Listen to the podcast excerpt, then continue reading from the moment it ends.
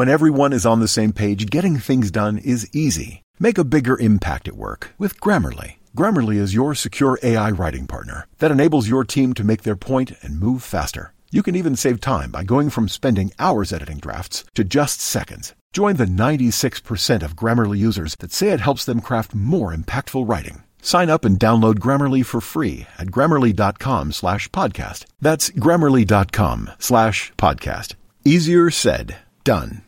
Kayo'y nakikinig sa SBS Filipino. Sa ulo ng mga balita, ilang bahagi ng New South Wales nakaranas ng flash flooding kagabi.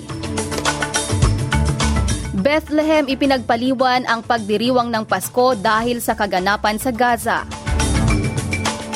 At mga pagbati ngayong Pasko mula kay Prime Minister Albanese at Pangulong Ferdinand Marcos Jr. ng Pilipinas, pakinggan.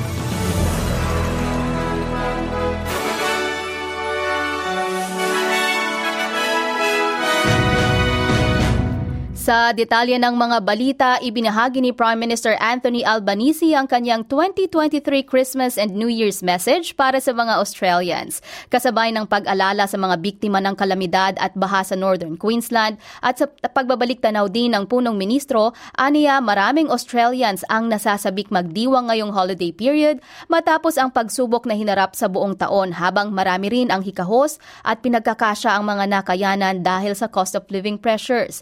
Meron ding nahati ang opinyon sa debate kaugnay ng Voice to Parliament referendum at mga gyera sa labas ng bansa. Narito't pakinggan ang pagbati niya ng ligtas at maligayang Pasko. I'd like to wish everyone a very Merry Christmas. For so many Australians, this is a chance to rest, to spend time with our family. And for Christians, this is a holy time. Of course, this isn't an easy time for everyone. I know many Australians are doing it tough at the moment, in particular those in far north Queensland dealing with the aftermath of the floods. To them, I say, you are in our thoughts. May better times be ahead. And may all Australians have a happy and joyous Christmas and a safe one. Nagbahagi rin siya ng mensahe para naman sa mga nagtatrabaho mula sa iba't ibang sektor, lalo na sa mga emergency workers. In this time of celebration and reflection, we express our gratitude to everyone who's giving up their Christmas for the sake of others.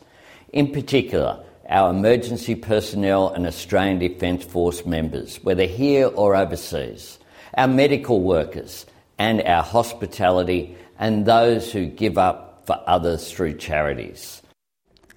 Mula naman sa Pilipinas, hinimok ni Pangulong Ferdinand Marcos Jr. sa kanyang mensahe sa mga, ang mga Filipino na maging instrumento ng pag-asa sa pamamagitan ng pag-aabot ng tulong sa mga nangangailangan. Sa kanyang Christmas Eve message, hinikayat ng Pangulong Marcos ang mga Filipino na palawakin ang Christmas spirit, hindi lamang sa mga pamilya, kamag-anak at kaibigan. Ayon pa sa kanya, ang totoong mensahe o meaning ng pagdiriwang ng Pasko ay ang pagbibigay pugay sa kapanganakan ni Jesus sa pamamagitan pamamagitan ng pag-reach out sa mga nangangailangan nating kababayan.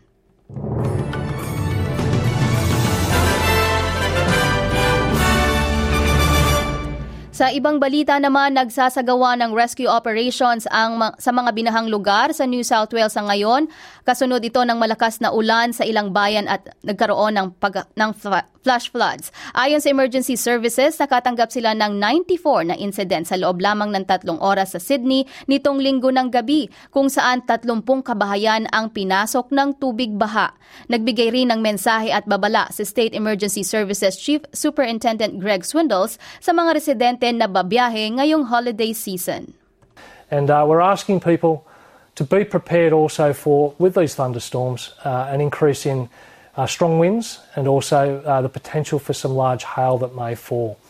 Uh, so, to be prepared, uh, what we ask residents to do in their homes is to have a look around for any loose items that may be around in the backyards or including Christmas ornaments and things like that, to secure them now Uh, in preparation for these strong winds. Samantala sa ibang balita, Kung para sa mga Kristiyano ang kapanganakan ni Jesus ang sentro ng pagdiriwang ng Pasko, ang mga mamamayan naman ng Bethlehem kung saan isinilang si Kristo ay nababalot ng lungkot at pagdadalamhati. Kanselado ang selebrasyon ngayong taon at wala ring turista ayon sa Palestinian Tourism Minister Rula Mayala dahil sa mga kaganapan sa Gaza, West Bank at Palestinian territories. Sa Pilipinas naman, inihayag ng Armed Forces of the Philippines na aasahan ang mas maraming joint patrols sa West Philippine Sea sa susunod na taon para maprotektahan ang lugar. Ayon pa kay AFP spokesperson Colonel Meldel Aguilar, ito ay matapos magsagawa ang Pilipinas ng air at maritime patrols kasama ang Amerika at Australia. Aniya umaasa ang AFP na makakasama nila ang mga bansang Japan at iba pa na nagpahayag din ng kanilang intensyon na protektahan ang Pilipinas at West Philippine Sea.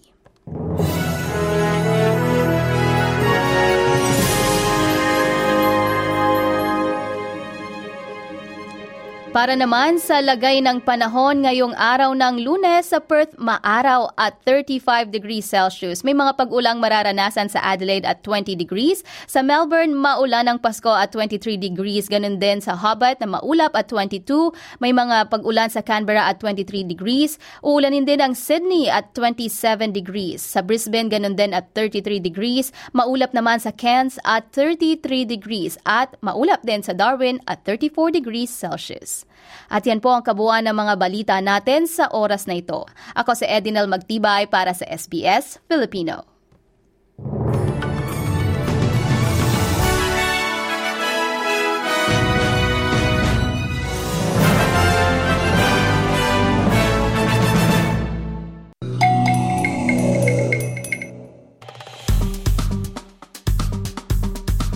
I-like, i-share, mag-comment, sundan ang SBS Filipino sa Facebook.